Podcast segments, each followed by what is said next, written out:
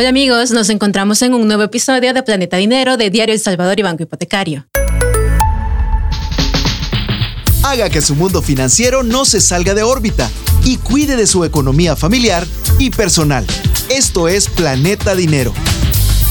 Les saluda Magaly Barca y este día vamos a conversar sobre una temática muy importante en materia financiera y sobre todo que afecta a miles de familias. Para eso está con nosotros Jaime Duanes, quien es administrador de comunicaciones de Banco Hipotecario. Hola Jaime, ¿cómo está? Hola, ¿todo bien? Mucho gusto, Magaly. Un gusto, Jaime. Vamos a hablar de usura en esta tarde. Así es. Y quiero que me diga, primero que nada, ¿qué entendemos como usura? Fíjate que en realidad el término es bien complejo. Estamos acostumbrados a escucharlo, pero no necesariamente lo... Lo entendemos lo, a cabalidad. Correcto. O también no lo usamos tan seguido. Estás en, la, en, en esa situación y ahí es donde lo aplicas o lo llamas prestamistas y todo eso. Pero la usura es esa práctica donde vos cobras intereses altísimos, exagerados, ajá, por un préstamo de cualquier naturaleza.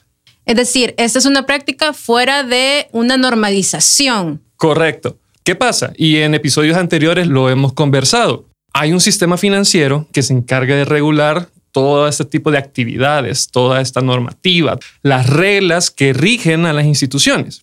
La usura es una práctica fuera de este sistema. Entonces, no hay garantías. No tenés alguien que responda por ti. Es decir, si yo soy víctima de una práctica que considero... me afecta, que es algo ilegal, de un fraude. Yo no tengo con quién poner una denuncia, mi dinero se puede perder. Correcto. Incluso puede llegar el caso que caes en, en esta práctica, empezás a pagar, pero no te dan una constancia de ese pago. El usurero, este prestamista, puede llegar a, después de tres, cuatro meses a decirte, no, si no me has pagado nada. Porque no hay un registro. Correcto. Entonces, ¿qué haría alguien, por ejemplo, si una institución bancaria hiciera esto? Se va a la defensoría. Claro que sí. Entonces pone la denuncia o directamente en el banco pone la queja y hay un proceso, hay una investigación, hay un seguimiento a esta situación. Pero con la usura no pasa nada de eso. No tenemos ningún amparo. Nada, y nada remotamente parecido. Entonces, a lo largo del programa vamos a ir viendo este tipo de características, pero como tal, sí destacar que es una práctica bien dañina, porque aparte que no tenés garantías, las condiciones como tal son bien complicadas de atender. ¿A qué me refiero? Uh-huh. Vos necesitas mil dólares. Ahí están esos mil dólares. Y yo te digo que te voy a cobrar por esos mil dólares un veinte por ciento de interés semanal. Si lo multiplicas por las cuatro semanas que tiene un mes, estamos hablando que estarías pagando el ochenta por ciento. Así es. Una institución bancaria podría cobrarte, ¿qué te puedo decir? Por poner solo un ejemplo, te puede decir el veinte por ciento mensual, cuatro veces menos que lo está haciendo la usura. Pero si las condiciones son tan elevadas, ¿por qué entonces tantas familias terminan aceptando las condiciones del usurero? ¿Qué ofrece el usurero? ¿Qué lo vuelve tan atractivo como para qué? ¿O qué condiciones de las personas lo llevan a hacer tratos de esa forma tan irregular? Hay dos características bien marcadas. Primero, está el tema de la documentación. Es una documentación mínima o nula. O sea, pueden decir, hey, yo llego en la mañana a pedirlo, en la tarde te estoy desembolsando tu pisto, aquí están tus mil dólares. O sea, yo no me veo obligada a presentar constancia de salario, que recibo de la luz, todo correcto, eso que te pide la banca formal. Exactamente. Uh-huh. No existe nada de eso. Y en segundo lugar, va en ese sentido de la inmediatez. Claro. Normalmente lo atendés para... Puede ser una emergencia. Puede ser que te falte un poquito para un proyecto y vos decís, ah, con esto lo consigo y me lo dan eh, hoy mismo o mañana temprano. Entonces, ¿qué decís? Ah, me animo, pero no veo la imagen a mediano o largo plazo. Por ejemplo, si a vos te dicen, yo te voy a cobrar el treinta por ciento cada quince días, te cobro el, el cincuenta por ciento, te va a hacer, por ejemplo, el, el doble, pero te lo doy ya.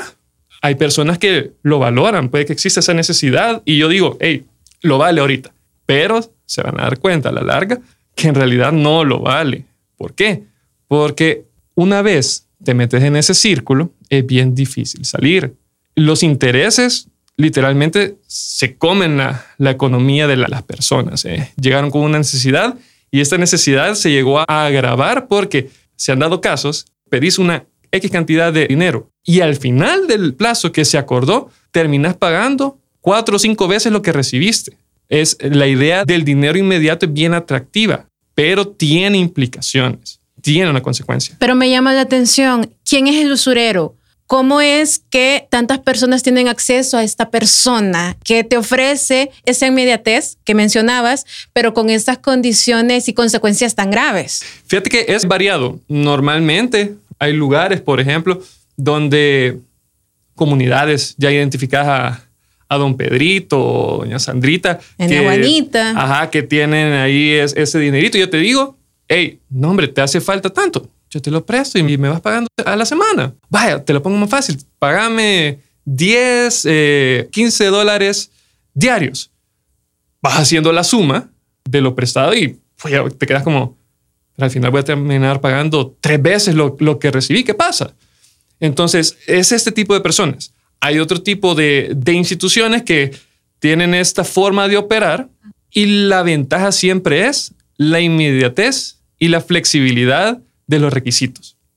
Muchas personas, y ahí es la importancia de conocer el sistema financiero, perciben a los bancos como lejanos, eh, demasiado serios, que no me van a prestar nada, me voy a hacer... Si nunca he tenido un crédito o un producto financiero, vos ya pensás, ah, nunca me van a... Me pasó. Hace poco adquirí mi primer préstamo para comprar un carrito y había muchos miedos de por medio. Pero te aconsejan y siempre, claro, la banca formal va a ser una mejor solución que me va a respaldar más en algún tipo de, de, de cuestión. Y eso, y eso es bien, bien importante. ¿Qué es lo que pasa? Las instituciones bancarias evidentemente van a velar por eh, su operatividad, claro, pero también buscan brindarte esas soluciones financieras. Esa es parte de su razón de ser, la generación del negocio.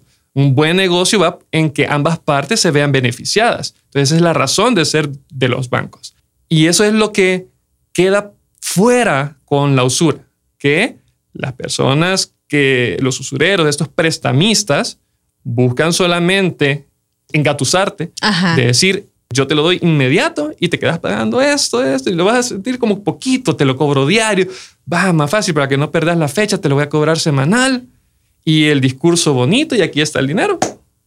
Es decir, que si yo hubiera decidido mejor optar por un usurero, la niña Juanita me hubiera dicho que me lo daba inmediatamente y después la niña Juanita me estafa, yo no tengo una manera de, de buscar que me ayuden o de respaldar ese dinero que yo ya le pagué. Sí, es bien difícil porque ya, ya entramos a su palabra contra la tuya. Exactamente. Y lo que sí se van a asegurar ellos de, es de tener que vos aceptaste este crédito. O sea, bajo sus condiciones. Bajo sus condiciones. Yo estuve de acuerdo con esto, A, B, C y D, y si no me dieron constancia, si yo no la pedí o similares, ahí quedó. Y, pero ellos siempre se van a salvaguardar a sí mismos. Esa es su forma de operar. Por eso la usura es tan dañina para las personas y normalmente no nos damos cuenta de lo que puede llegar a hacer.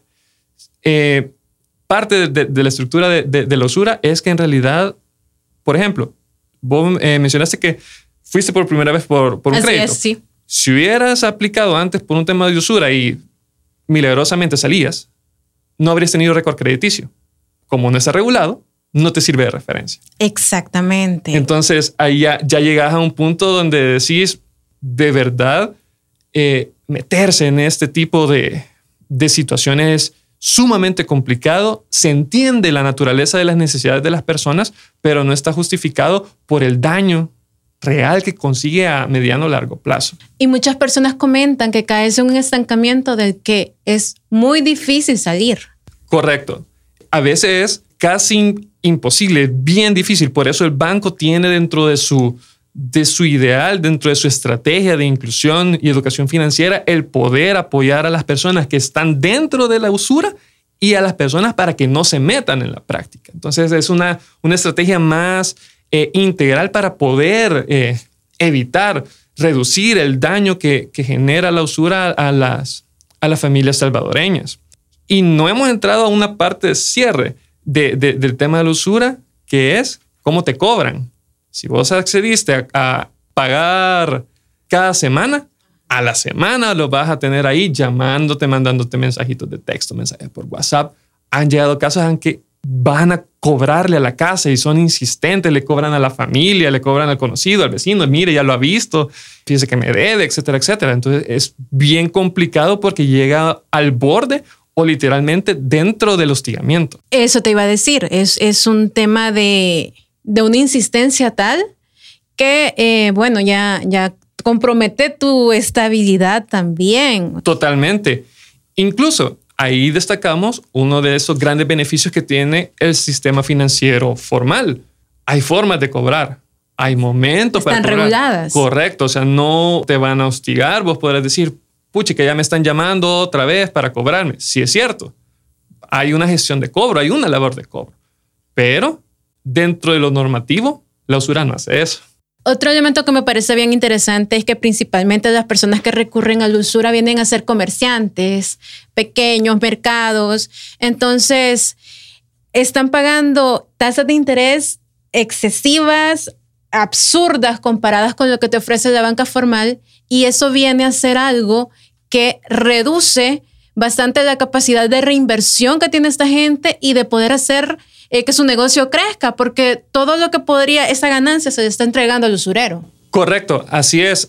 Eh, la usura está diseñada como tal para mantenerte en esa, en esa práctica. El, el, los intereses son tan altos y llegan a ser deudas que duplican o triplican lo recibido originalmente por ese motivo. Entonces se alarga en el tiempo. Eh, hay toda una ejecución que mantiene a las personas dentro de esa, de esa práctica.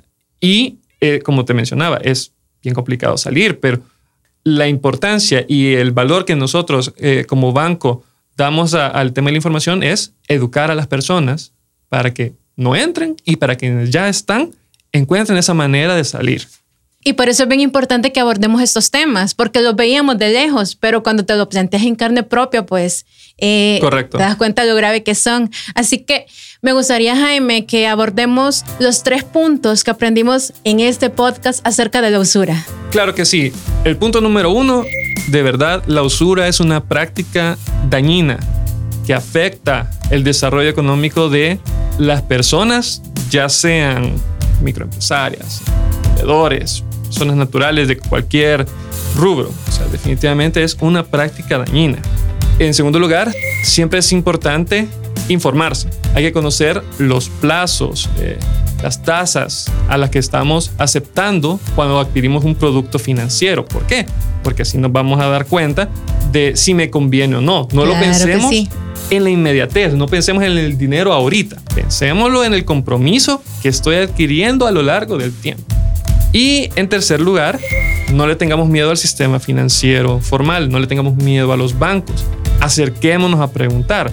Por ejemplo, el banco tiene sus redes sociales, su sitio web institucional, tiene su contact center, donde si tenemos una duda sobre un producto o un servicio, nos van a orientar de la mejor manera. Podemos llegar a las agencias que están a disposición de los salvadoreños para que puedan consultar sobre todo tipo de productos. Y sobre todo Banco Hipotecario cuenta con esa filosofía de apertura hacia la población para ayudarles en lo que más lo necesita. Así es, es el lema de la inclusión. Es importante decirle a la población que para nosotros como banco nadie se queda atrás. Para toda necesidad podemos brindar una, una atención, eh, ponemos a disposición los productos y servicios que tenemos para el desarrollo económico de un mejor El Salvador, que esa es nuestra... Nuestra visión está dentro de nuestra filosofía.